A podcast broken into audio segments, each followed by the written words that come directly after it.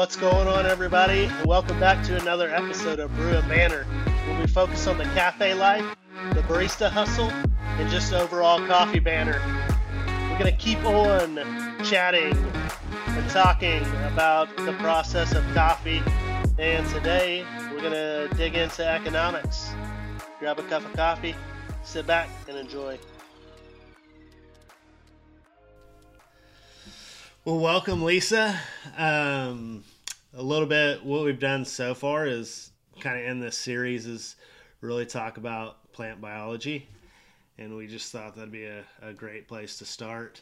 Um, and yeah, once you kind of get to know a little bit about the plant, I think you also wonder how this plant gets to us, right? Um, I think a lot of things we always ask ourselves is how are we a part of any system? And it's just great to actually kind of dig into a little bit of economics and learn about the market and establish some definitions and kind of just look in how we're involved, but also the history of everything that we can kind of just understand where we're at, kind of maybe some topics of where we're going um, but yeah, welcome. Um, Lisa is a guru in economics, and she loves nothing more than kind of helping move the agricultural system to a little a little better equity, so to speak, on both ends and both parties.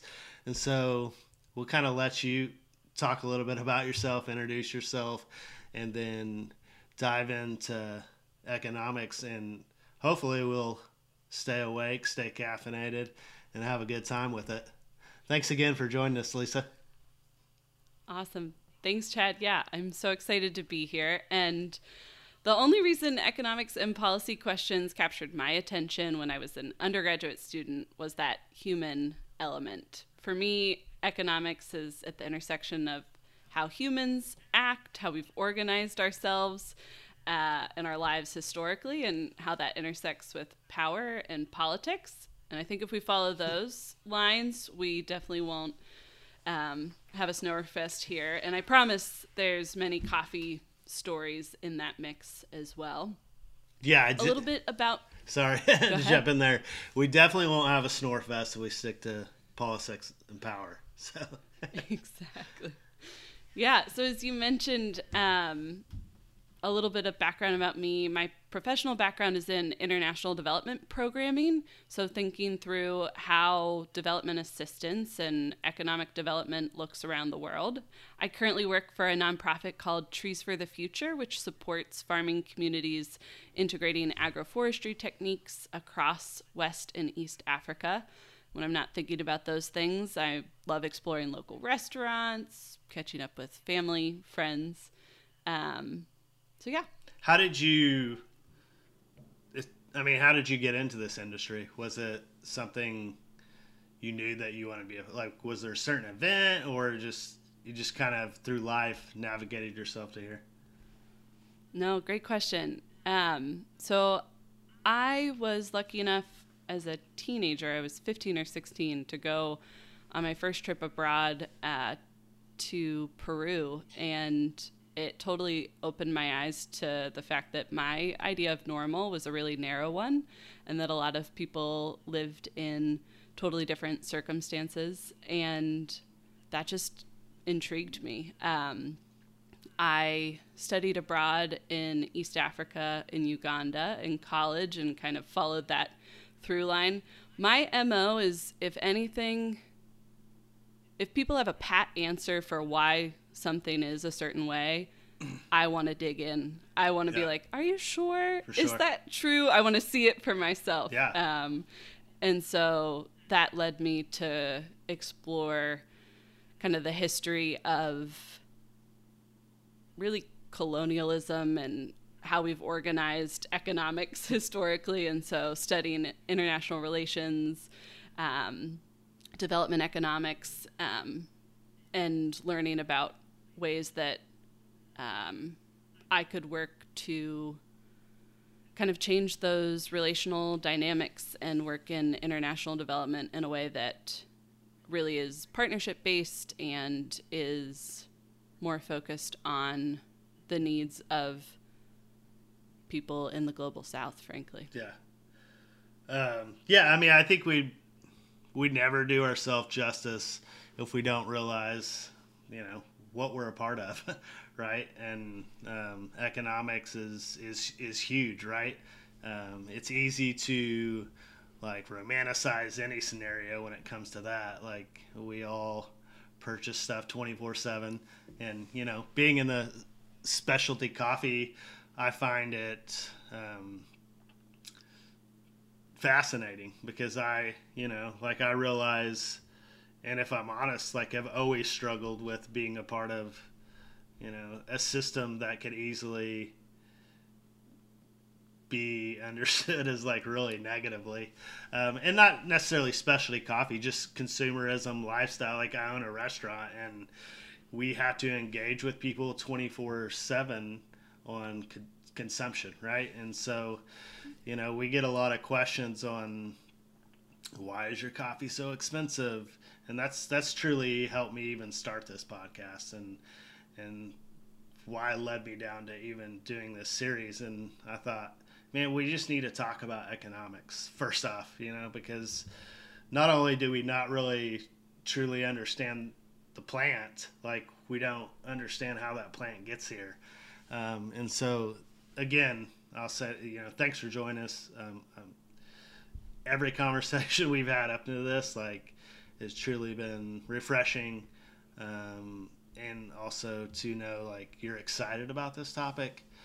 It, it, it makes it super fun for me. Um, so if you wouldn't mind, just like help us kind of define a little bit of about economics, some of the terms we're going to use, and kind of maybe from there go into a little bit of the framework of the history and stuff like that.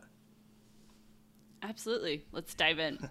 awesome. So, the coffee market we know today is a mix of historical trading patterns and the economics behind trading commodities and tropical commodities specifically. So, I'm going to break down some of those terms, uh, talking about why we have markets at all, and then talk about that coffee market specifically. So, speaking of the human element of economics, long before the coffee plant or its precious beans were traveling around the globe, humans were already working to streamline how they exchanged goods. So, that global project of simplifying trade and access to goods brought us a lot of economic frameworks that we take for granted. Those established trade routes, the creation of money, and how to exchange it, and markets that have kind of their own norms and standards to trade different goods. So, a market is, in economic terms, where buyers and sellers meet to exchange goods and services. So, those transactions of buying and selling help establish the price for a given product or service. And I won't draw any supply and demand curves, but if you've taken Econ 101. That's often where you end up next. Right. Um, so markets are typically, or used to be, physical places where you sold or bought goods. Right. And that human exercise of simplifying transaction is an old one. We have evidence as far as 4,500 BC of Sumerians creating tokens and tablets to trade commodities like livestock, metals, and agricultural crops. So you could take a token and agree to deliver your livestock at a later date. Um, which, if you think about it, would you rather carry that clay token around or constantly bring your herd of goats or your bags of grain to the market before you know how much someone's willing to pay for them? Yeah, nobody so, would. Nobody wants to sit around and carry livestock on their back. no. and and just to kind of not that this is necessarily coffee or something, but mm-hmm. if you're if anybody is really wanting to read, um, like true trade stuff or anything like that, like I know you had some references, but also like Silk Road, anything like that, like yeah. just looking at just kind of patterns that we've developed like that over history is like it's super fascinating. Kind of goes back to your point of just even talking about like out of sight, out of mind is is you know until you truly experience things like, oh man, I know we've heard about this, but seeing it, experience it, engaging with people, um, and now with technology, like it's even more beautiful. Like speaking to producers, speaking to to farmers, it it makes it more present for us to be able to like truly empathize and like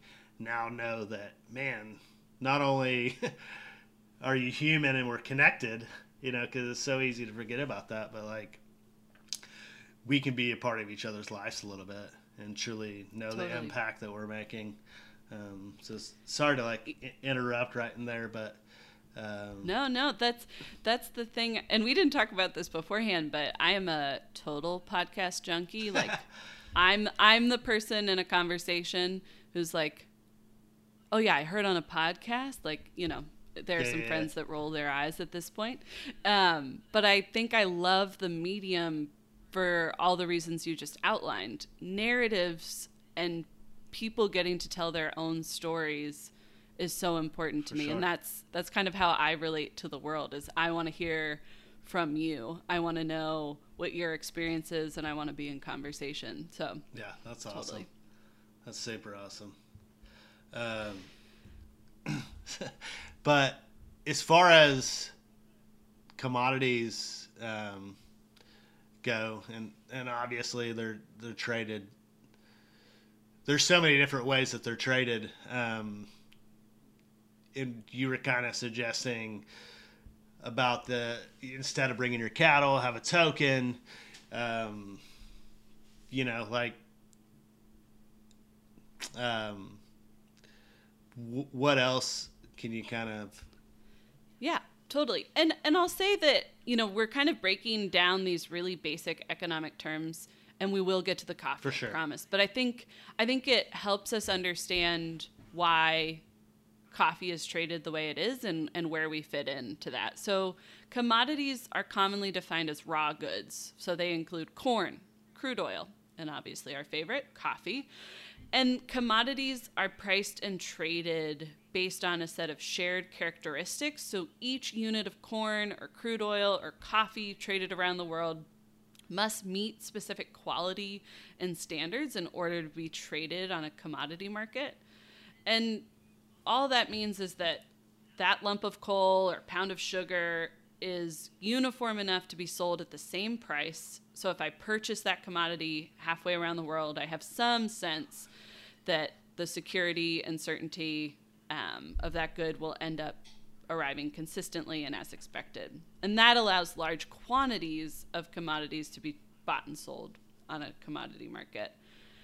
And commodities are traded differently than than other goods we we consume, even goods that are produced on a large scale. So let's take an example of your next pair of jeans. Like, are you willing to pay what you spent on your last pair of jeans just by knowing the size and maybe the color? Like, jeans are not uniform. Right. So, speaking for myself, even the sizes used change company to company, same company year to year. I am going to try on that pair of jeans before I hand over my cash. Yeah. Um, and commodities are different because they're designed to trade uniform goods at that large volume. And so while you might want to know and try on your jeans before you buy them, you probably don't feel the same way about the crude oil that ends up as gasoline in your car. It's just a different scale of a market. And that's it's super important like at this point to know like it, in specialty coffee or just coffee in general, like it's an agricultural product, which is a whole nother beast because everybody's asked to kind of produce the same year on year in because as consumers we want to know like or we get comfortable in like patterns of like what we like to consume right and so like man, we want that coffee to taste this way. And there's a lot of steps because, you know, people have to actually produce it by roasting the coffee. But they have a lot to establish on their end for that. And like you were saying, totally. people that purchase it also want that reliability.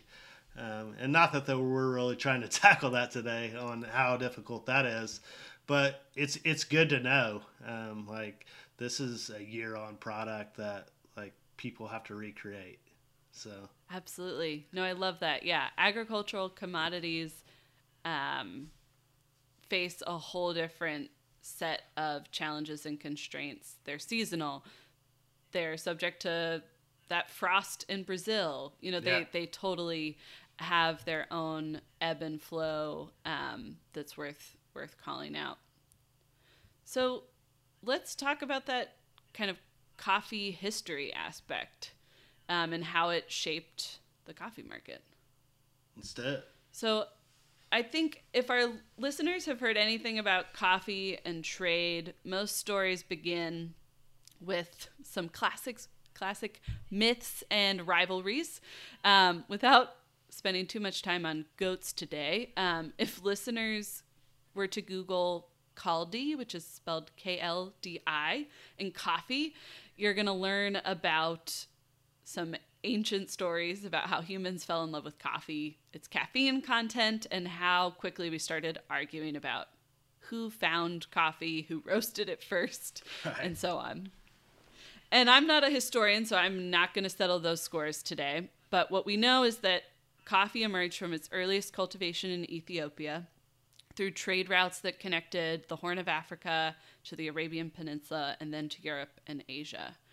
And the scope of coffee's production and trade that we think about today expanded exponentially in the 17th and 18th centuries following the Dutch East India Company and other European colonial spice and slave trade routes. And I just want to acknowledge that that history has a lot to say to the means of coffee production. Um, and in addition to you know this discussion. There are some absolutely great podcasts out there. Filter stories did a history of uh, coffee podcast a whole series. And then bartholomew jones of the coffee black podcast has a couple episodes about how coffee was stolen from these places um, and how it ended up in our cups. So just worth yeah. calling out that history. for sure. Um, and honestly at some point we hope to even deep dive back into some more of those things because like we've said before like we can spend so much time on the history of of coffee and kind of like how it's present day interaction and like what is the same what can we change you know um, so definitely hope to jump back in with you on that deal for sure. Totally. Yeah. So you know, coffee emerged from from Ethiopia um, throughout places like Yemen and then to Java and Indonesia. Um, but as that demand grew for coffee, especially in Europe, coffee trade became more formalized and was often sold via auction. So in the port of Mocha in Yemen or Santos, Santos in Brazil, coffee would be auctioned off to buyers. And over time, some of that coffee trade moved to Europe. So, for example, in Amsterdam, they would bring the coffee back from Indonesia and sell it by auction in Amsterdam. And over time, these European based auctions and warehouses developed in France and London, kind of shifting the location where coffee was collected, sorted, or graded, and then sold. And by centralizing this process from all of these different ports around the, the coffee belt where coffee is grown, it created a more centralized market and set some standards for selling coffee coffee as a commodity. And the US was actually um, home of this first really formal commodity coffee market or exchange in 1881. The Coffee Exchange of the City of New York was set up, and this eventually became um, a market for coffee, sugar, and cocoa by 1979.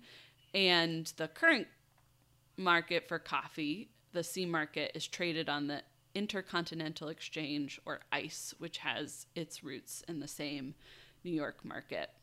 And the coffee actually sold and purchased on this ICE exchange is a small fraction of the total coffee trade, but that C market price acts as the baseline or starting point for setting prices for Arabica coffee specifically around the world. And in economic terms, we would call that a benchmark price. So, although the coffee sold on the ICE market fits these narrow commodity standards where it has to be Arabica, it has to be unroasted, it comes from one of 20 countries and it's available in one of eight warehouses where you can pick it up or drop it off. And it's sold at massive scale. So every commodity contract of coffee is about the size of one shipping container. Those standards allow a global price to be set. Um, and commodity and futures markets have evolved to allow really sophisticated risk management tools, trading tools, which frankly would take a whole nother podcast to define and discuss. Right. But the takeaway here is that depending on the coffee you're buying or brewing, your coffee may not be sold on that ICE exchange and be a part of the formal C market. But even the specialty coffee you and I are probably buying sure. and drinking makes up a small fraction of global trade, about 10%. But the way that the other 90% moves around the globe and sets that C market price has a big impact on coffee producers, buyers, roasters. Yeah, and I think that's huge to point out because if we're honest, everybody tries to use a benchmark, right? Um, and risk management is huge. Don't like we can't take that lightly either because if the people that are investing are always losing, that you know, like the market doesn't work either.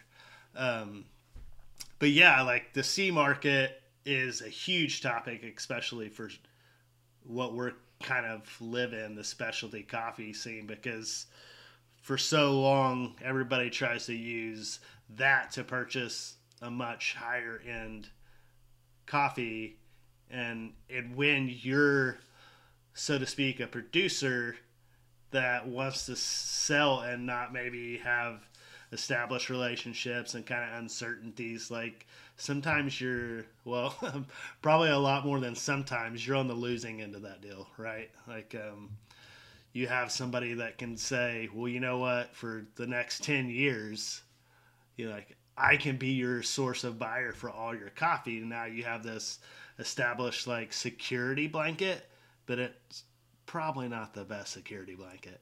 And so that's like it's great to know like C markets basically or what everybody for the most part consumes.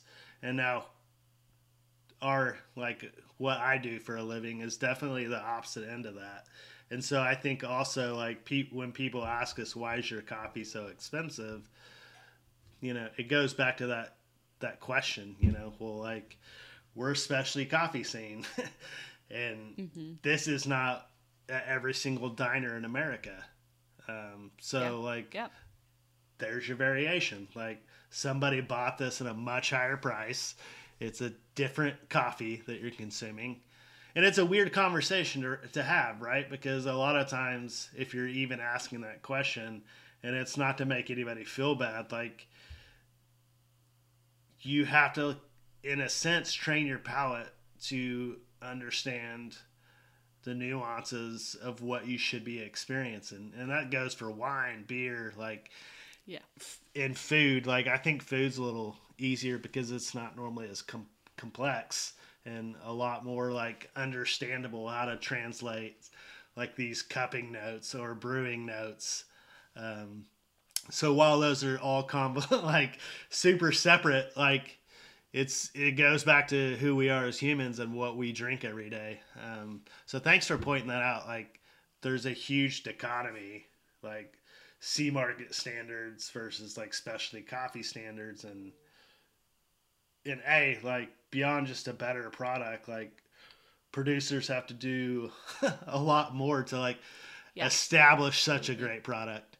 Um, yeah, yeah, and and it's I don't know whether it's helpful or not, but it, the reality is that that benchmark price um, is where almost all coffee pricing starts. And what's added to that is a differential in economic terms. So when you're valuing the coffee you're buying above or below maybe that C market bench price, and that principle holds whether you're buying large quantities of coffee for Nespresso pods or whether it's you buying coffee for your small specialty coffee, you know, shop.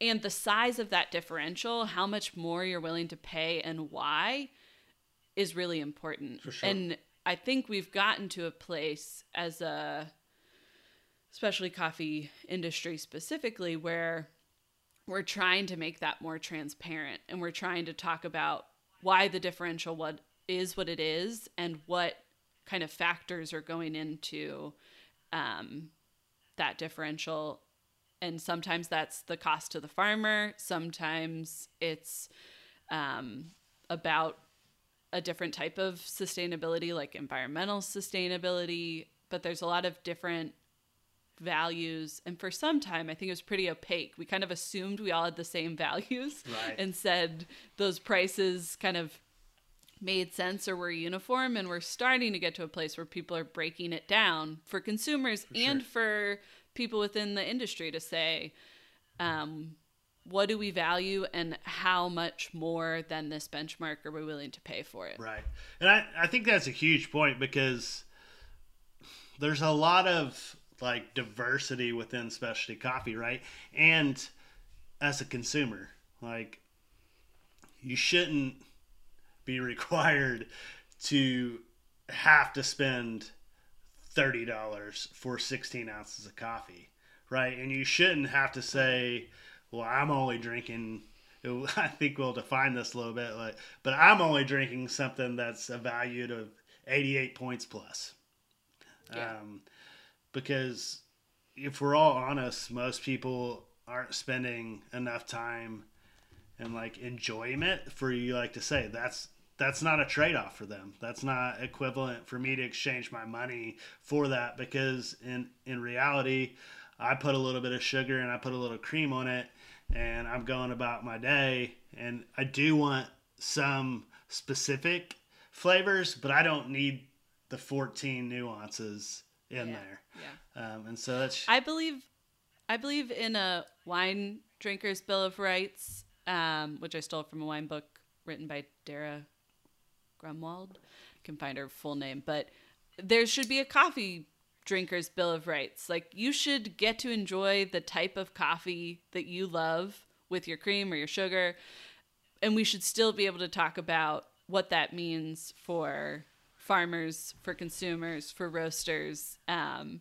and you should hopefully be able to understand why the prices are the way they are and why you would want one product or the other. Um, but I think it's important to recognize as an industry that we don't, meaning especially coffee industry, don't swing so far that we think everyone needs that 88 Right. plus or 90 plus point coffee to be happy and and that's a really for me it's really important important for producers too because i think we've held up this is a bit of a tangent but we've held up micro lots and these really high point coffees as a pathway for producers to make more money but based on the seasonality and the size of those lots and buying relationships it's really important to buy the 80 to 84 point For sure. coffee and pay the farmer for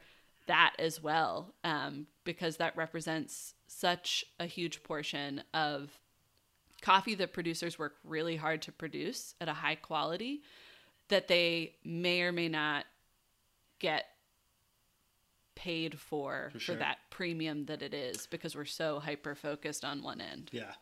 And yeah, I definitely don't want to spend all our time there because, like we said, you can talk nuances, but any niche market like Yeah. is is super difficult if you haven't done it your whole career as well, right? So now, year on end, we're asking people to producers, so to speak, to do something they've probably never done.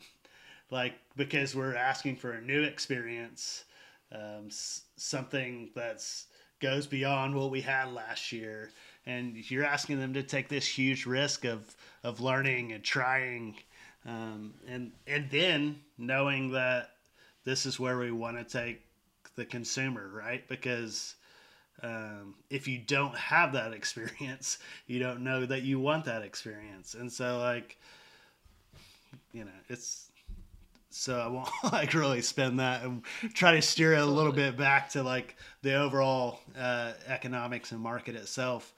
But all these will always be questions, you know, when you're in the industry, like you want to be sustainable and it has to be sustainable for all parties, right? Um, even if if you're the person investing in that coffee and you buy all this coffee one time and you lose and now you're out of the business because you took a huge risk and it didn't work for you like you're also not a part of that conversation anymore um, and i think that's what we're trying to do a lot in this world right like engage with what we love um, and so yeah i mean risk management's on everybody so Totally. Yeah. I- So should we? T- I think we should go. We talked a little bit about C Market and about Mhm. specialty coffee, but Yeah. we probably should talk about like the actual grading. Like we've talked about grading coffee Totally. and kind of haven't really defined that for people. So let's do that. yeah we, we gotta we got ahead of ourselves a little bit and i do want to say that this is totally an overview we're kind of scratching the Right. surface of coffee trade history there's major historical trends of global production you know where most coffee has come from we've touched on kind of the centuries of um, enslaved or forced labor that made that coffee possible and then there's this whole era of international coffee agreements like the International Coffee Organization's 1968 agreement, which set out production quotas. And if listeners are super interested in those topics, I do want to recommend two books The Coffee Paradox by Daviron and Ponte and Cheap Coffee by Carl Weinhold. Um, but for the sake of kind of keeping it at what does this mean for me as a coffee drinker, let's try to compare kind of those two different markets and and what it means for the sustainability of the industry.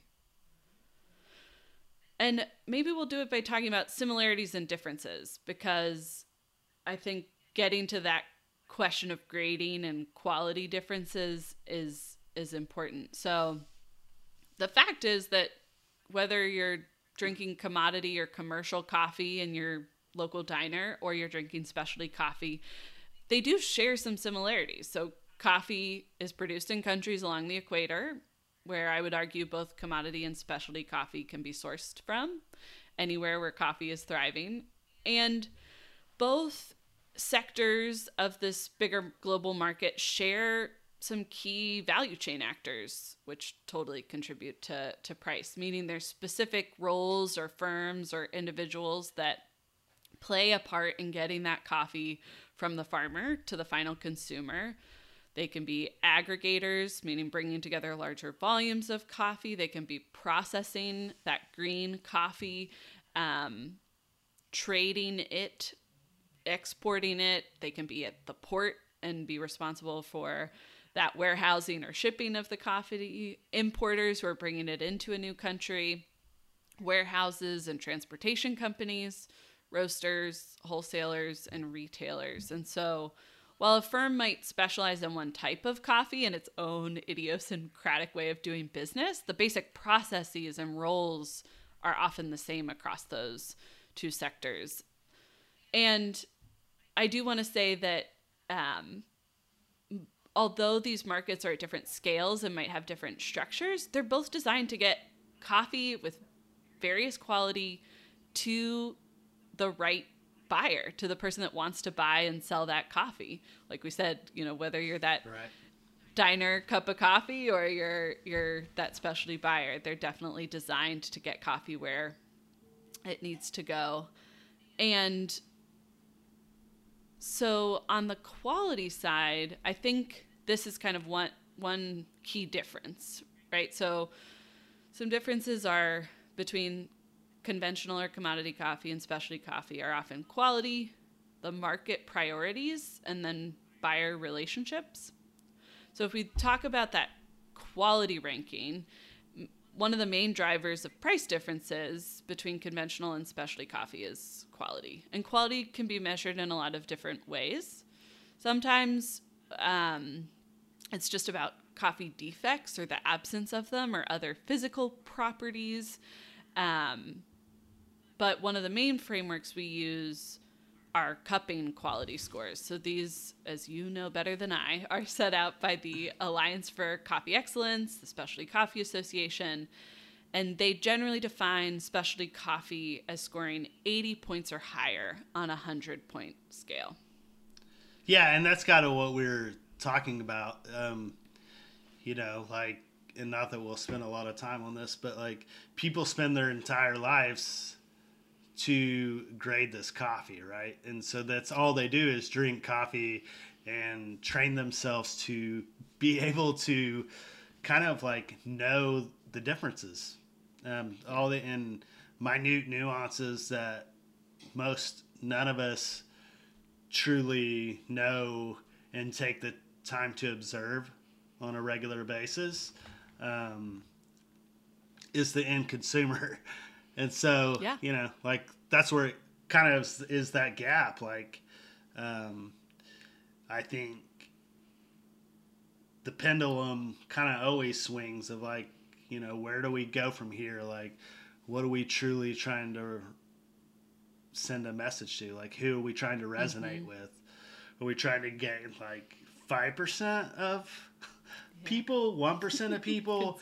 and so, like, you know, specialty coffee is you know, uh, I can't imagine like what they're trying to deal with, but they've helped establish all of our futures, you know, like, and so we're learning as much as they are, like, um, how much does that resonate with myself who drinks coffee every day and tries to to improve um, to to know how to like share that information with our everyday consumer and like what should we be excited about um, mm-hmm. and so like it's a it's a crazy message right to to send to people like because we've all seen these things shift within specialty coffee like make sure it's all these super like sour acidic coffees to like no i don't know like only brew this way. And so while that has to like it's not technically economics, like, but that's the end user, um, yeah. and, and, so it's crazy conversations to have, and I can only imagine like same goes for the the buyer, right? Like, yeah, let's establish this relationship because it's the best way to go, and like, well, never done that before. Um, sorry to kind of go on that that that tangent, no, but I, it brings I, us back to like when we're setting we're, we're grading these coffees on a like you're saying um, defects are are huge because that brings us consistency. Um, but also like they're looking for all these flavors right? And so yeah. um, and now processing is this whole new kind of like True. weird element of like grading coffees. And, and honestly it could be I'm not a farmer, but like in my brain, like it kind of makes it exciting now because I could, I could theoretically have different flavor profiles, so to speak, with one product. Um, and you know, yeah. like I don't know.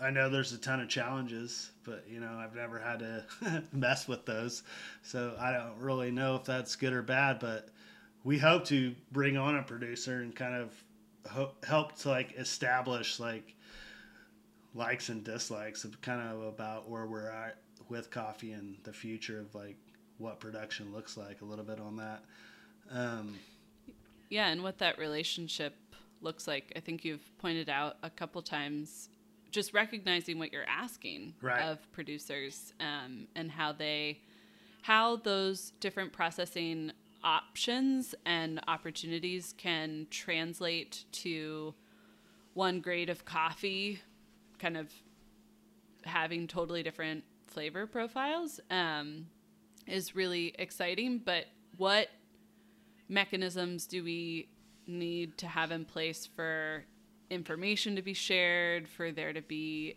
some kind of partnership of this year I'm willing to try this and next year I'll try this, you know, just a dialogue, right? right?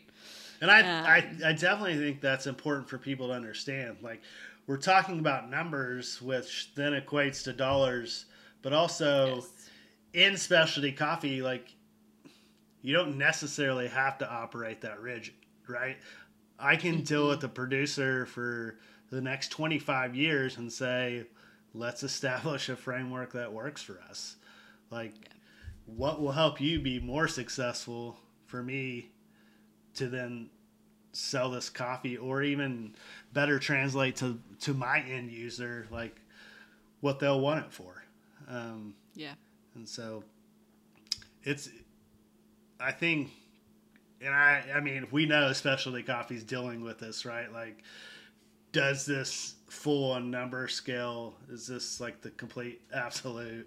And I, you know, like, how will they not deal with that? Because you're asking humans to grade this coffee, and and trust me, it's intricate. Like, it's not just one person sipping a cup of coffee to decide what the value of coffee is. Um, but it, also begs that question that will always be begged like human interaction with having individual experiences have to come back and write a number down that is normal enough for everybody to agree on. Um, so, yeah. and, and, we can learn, we can go into that longer and later about Q grading and like how people establish that framework to even be a part of this conversation um, because nobody takes it lightly. True. But true, yeah. And I think you're touching on kind of these different market priorities between the two sectors. So quality has become essentially, a, I would argue, at this point in time, the key priority and focus of specialty coffee. But there are other priorities that define and differentiate commodity and specialty coffee. And on the conventional or commodity market side, buyers are trying to guarantee availability throughout the year. Right. I know both both sectors do, but when you go to the diner or you are at your chain hotel, um, you know, you have to have a clear, repeatable product. And while conventional coffees can be purchased from smallholders or cooperatives, they're often purchased from industrial or larger producers who can produce that coffee at a lower cost. And so prices and low prices are often a, a driver, but I think they exist for both. And um, that consistency year to year is important in both sectors, but I think you've also alluded to this push within specialty coffee of an interest in that next new thing, finding that next new um, type of processing, as well as I would say the last 15, 10 to 15 years, storytelling and marketing about the farmer is also really, really central. And then there are sustainability efforts um, from fair trade to environmental conservation. Um, so there's definitely kind of some key differences in what each sector is seeking out and prioritizing. Yeah, and that's when I first was like, let's do economics. I was like, I don't even know how to like keep it basic because it just feels like you can go everywhere, but like because at the end of the day, like there's so many different markets, right? And so um, this framework is is great. And, and I don't know where or who listens to this and where they land in the market, but definitely the intentions are not to tell you where you should be at in the market. we just want to define like the commodity and and and and kind of a little bit like you said, like we didn't touch enough to like really allude to a lot, but um, because it's it's so lengthy. Um, but it's this is great stuff to know because it can help us know where the future comes, um, how we can become a little more involved, or just be like, oh man, that totally makes sense. And now I look at coffee differently as a whole. Um, besides, I don't know, where do you think, should we talk a little bit about like our relationship and, or do you want to talk a little bit about the producer or are there more things that you would like to define?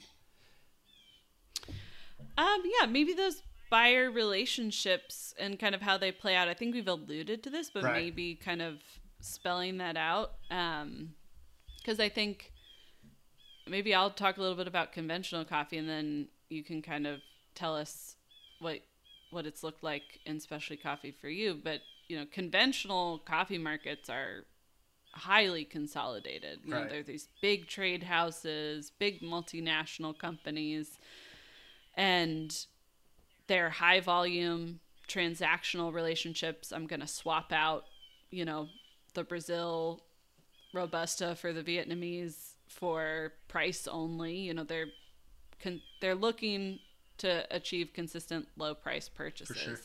And big players include names you probably have heard at, of, but listeners may also not have heard of these because they're kind of behind um, the scenes. So you have right. like trader traders like Olam and Ecom, but then you have roasters like JDE Peet's, which owns a ton of right. smaller companies. There's also Nestle. Um, so yeah, th- those are big, big players. But I think by contrast, especially coffee has been, at least for the past 15 plus years, emphasizing stronger relationships between buyers and producers. Right.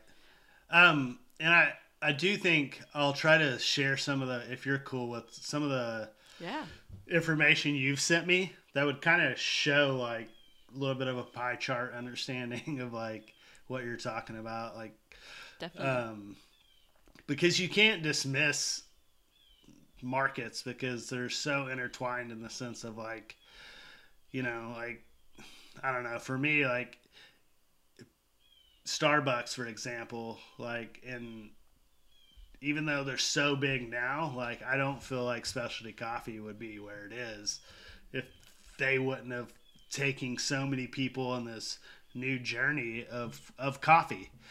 Um, and that's just one of the biggest companies that I can think about. But there, there's other obviously companies that are in that scope that have done the same thing, especially um, regionally, um, like mm-hmm. Duncan Brother. Like there's there's a lot of big players that have kind of changed the game for coffee consumption and also you know like raise the price for the mm-hmm. end consumer and you know obviously most businesses name of the game is to figure out how to make profit um so we're not here to really discuss that and like have they done what we feel they should have done um, but without them, I don't feel like specialty coffee, like the experience driven understanding of like cafes would exist like they exist now. Um, and small business, um, we all know most people don't do it for profit alone. So, like, kind of that's that friction and rub for everybody. Um, and like you said, specialty coffee has come a long ways because people now interact with the farmers um, through various formats that they never would have been able to. But now they have this harmonious relationship and understand like bettering the farmer. Um, and I think that's kind of where specialty coffee really separates itself is that most people, eh, I don't know, like there's farm co-ops with other agricultural products that really are trying to invest in the farmer as well. But especially coffee is, and so while we're reinvesting into what we believe in, we're also telling the consumer that they have to join us in that belief mm-hmm. system. And so I, I think it's a tough conversation, but one we continue to have. Um, how do like how yeah. do you know what I'm saying? Like we're every year on year, like I you know, we always use those terms of inflation and all that stuff and like so it's an easier conversation to have of why the price should change. Mm-hmm. But we're making it more uncomfortable in specialty coffee by saying, no, no, no, that's not why you should have the conversation.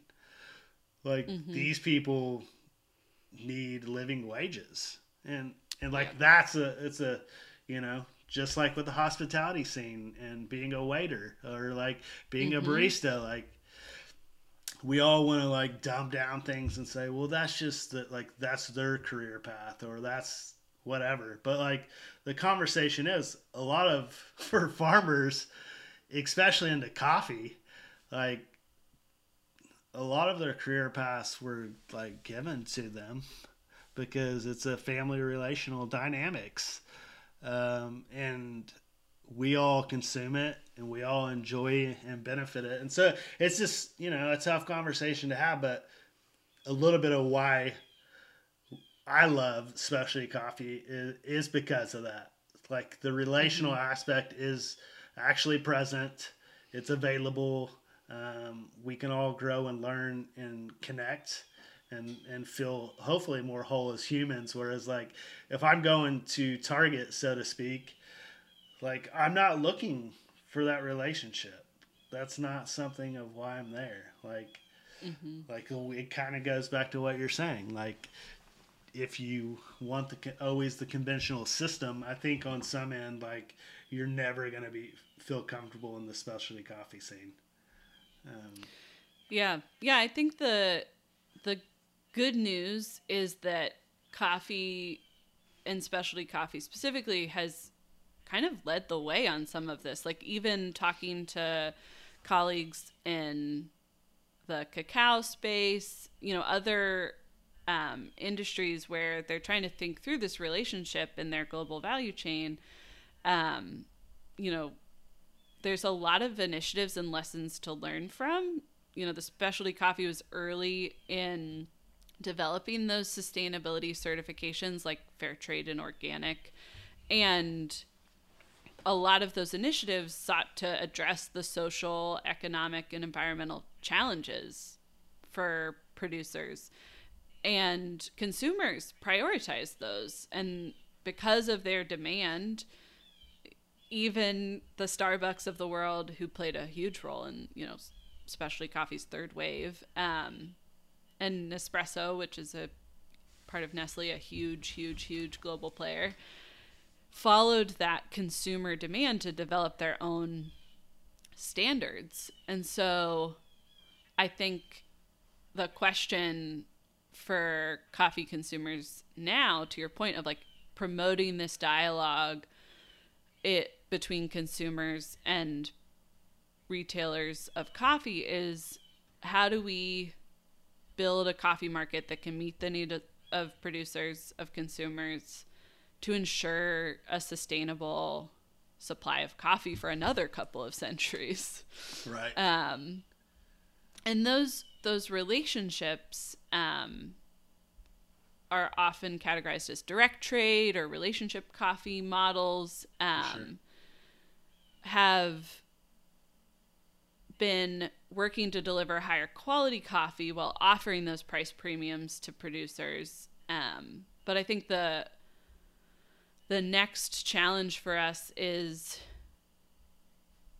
how do we make sure these standards and these relationships are you know empowering and lifting up the voice of producers whose perspective might not have been involved in early you know sustainability standards when it was more top down and sure. how do we um, critically like take the lessons learned from these initiatives that are at this point are 20 25 you know years old and have grown exponentially to say like okay what what do we want to see as an industry and what do consumers want to see um, and i had the privilege of teaching a um, class at the University of California, Davis, with um, some undergrads, and it was called Just Coffee.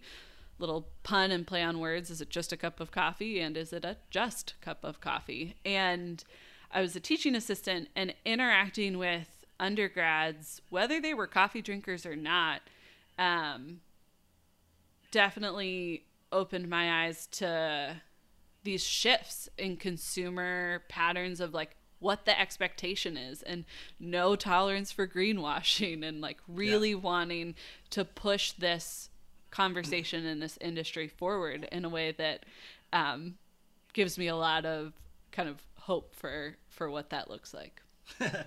Yeah i mean and that's i think the beauty of it really is like you're alluding to is like it's the honest dialogue. There's going to always be a lot of i think uncomfortable conversations to be had. Um, but i i do like the beauty of the shift between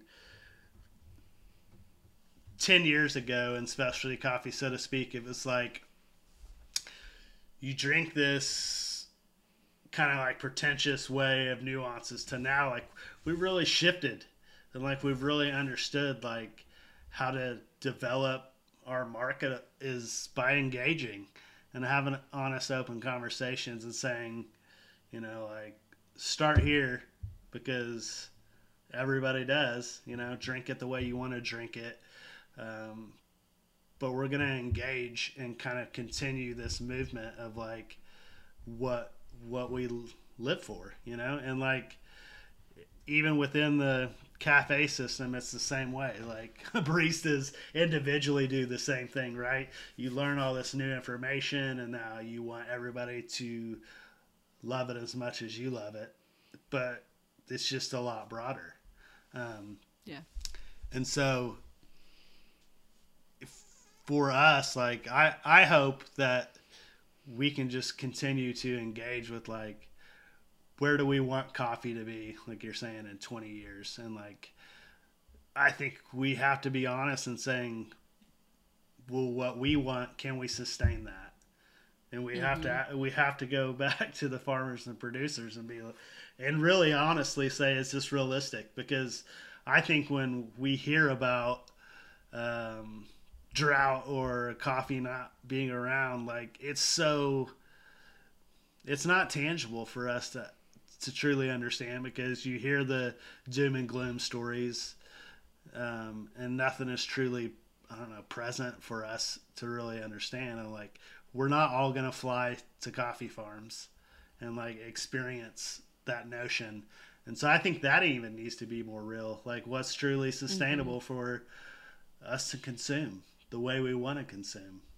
Um, yeah, yeah. And how much do you value this experience that you tap into? Um, and what does that what does that look like to assess how it's valued and and learn about where that value is shared along along the the value chain. And I think I do want to point to the fact that coming from an academic background because I was I was just a coffee consumer for most most of my even adult life. My my parents didn't drink coffee, so it was kind of my own exploration of you know that first frozen mocha. Yeah. um, you know, and and I always sought out coffee shops as a high schooler in in undergrad and as an adult as like a way to explore my community, you know, which coffee shop did I want to study in? Which one did I want to have a conversation with friends? You know, I love the spaces that specialty coffee has created. Um, and I think my introduction and intersection of my international development kind of career interest in coffee really started in grad school, um, where a fellow grad student Evie Smith invited me to design a research project with coffee producers and uh, technical assistance providers that were working with coffee farmers in Guatemala. And that collision of those personal and professional interests kind of hooked me on much more than caffeine and the cafes and and really gave me a front row seat to say, what do we know about what's happening on the ground and, and what do we know about these initiatives that maybe as a consumer I especially given like when I was consuming specialty coffee for the first time like whether like I alluded to at the beginning like you've got a simple answer like oh look farmer on a poster in the shop like things are going great and I was like hold, hold on let's dig right. into that um, but I think what I want to point out is that that distance we've come is you know um, the industry is having to be more transparent about how things work about what their personal values are um, for each shop or, or kind of each even bigger um, regional and, and national brands. But from a research perspective people are studying this. You know, we do have answers both in the industry and in academic spaces. And Janina Grabs is one of my my favorite researchers. Her work and the work of others has found that um, limited demand for certified coffee, fair trade, organic, rainforest alliance, kind of this first wave of of standards, actually results in lower returns to producers because farmers are investing in these really specific types of production that are costly right. and they might only be able to sell less than half of their total crop for that premium sure. and so um and then for another example in the relationship coffee trade space which has been studied less but but is has been researched you know a small number of people tend to benefit from the some of these um, relationships and so well, if we know these things, just like you're saying, certifications as a whole mm-hmm. are super tough for producers. We have a local yeah. milk farmer that's like, you know, I don't do certain certifications because I live in a town of Meeker where they can't even afford my milk if I do that. Yeah. So like yeah. I'm not going to do that to my end user mm-hmm. just to slap this label on it. You know, like yes. I know what I'm yeah. I know what I'm producing and it is that, but I can't afford that for them. Yeah. You know, so that's Yeah. Well, and if we let the dairy, you know, producers in the states make those calls, I think we also have to let the coffee producers sure. make those calls. And and as consumers broaden our sense of what the pathways are and what we're willing to pay for for that that experience and what that what that looks like along a range of of offerings. But yeah, I think there's there's uh, a reckoning seems a little strong, but it's time to it's time to look at what we've done and it's time to look at the people that have studied it and it's time to come together as as an industry and say what do we know, what lessons have we learned? And what do we want to achieve and then kind of change some of these patterns of extractive or top down um, power dynamics and involve kind of producers and consumers in a real way so that we can build a sector that is more equitable and, and shares power and value um, in a way that lets it grow and continue to grow and question our own place in that. Yeah. Man, thanks again. This is uh, I could, you know, talk about this forever, and just talking with you makes you just want to continue to talk about your passion. Um, but yeah, it's it's what I love to do, and I and I just hope that even each of us just continue to grow in our knowledge and understanding because I think that's when, like you're saying, we don't have to just create a poster. We don't have to just create a certification to appease the market. But once the mar- markets is educated enough to know what they're consuming, I think it could give us all a lot more freedom to to invest in what we find value in, um, and and to know at the end of the day what we're investing is is making the impact that we truly hope that we're investing in. Um, mm-hmm because that's there's nothing worse than asking somebody that wants to believe in a certain value system and buy into that and they find out that the, it's, it's not producing what they believe in um, so like if you do love farmers and you, you think that you're giving them more money but you're not because mm. the poster says and alludes to yeah. you know whatever fair trade direct trade like doesn't mm-hmm. always mean that that's what you're doing or getting um, like as a consumer. So thanks for sharing um, your knowledge. Um, it's been great. You want to end on anything? No i i mean i think first of all thank you so much for having me and letting me kind of talk about my favorite things to talk about. sure. but I, I think the to build on your last point you know consumers have the power to both do that research and demand differently and let their dollars, you know, speak. I think the the systemic questions um, require systemic answers, but I never want people to feel like they don't have that, you know, purchasing power. They they do, um, but they also can focus their their studies, their careers, or their advocacy around these issues in a way that um, your individual cup that you buy, whether it's every day or every week, is is meaningful, and and that you kind of take that learning on the the bigger picture stuff and um, find an outlet for that. And if if people um, want to talk more about that, I'd love for them to reach out. I'm always here to have those conversations.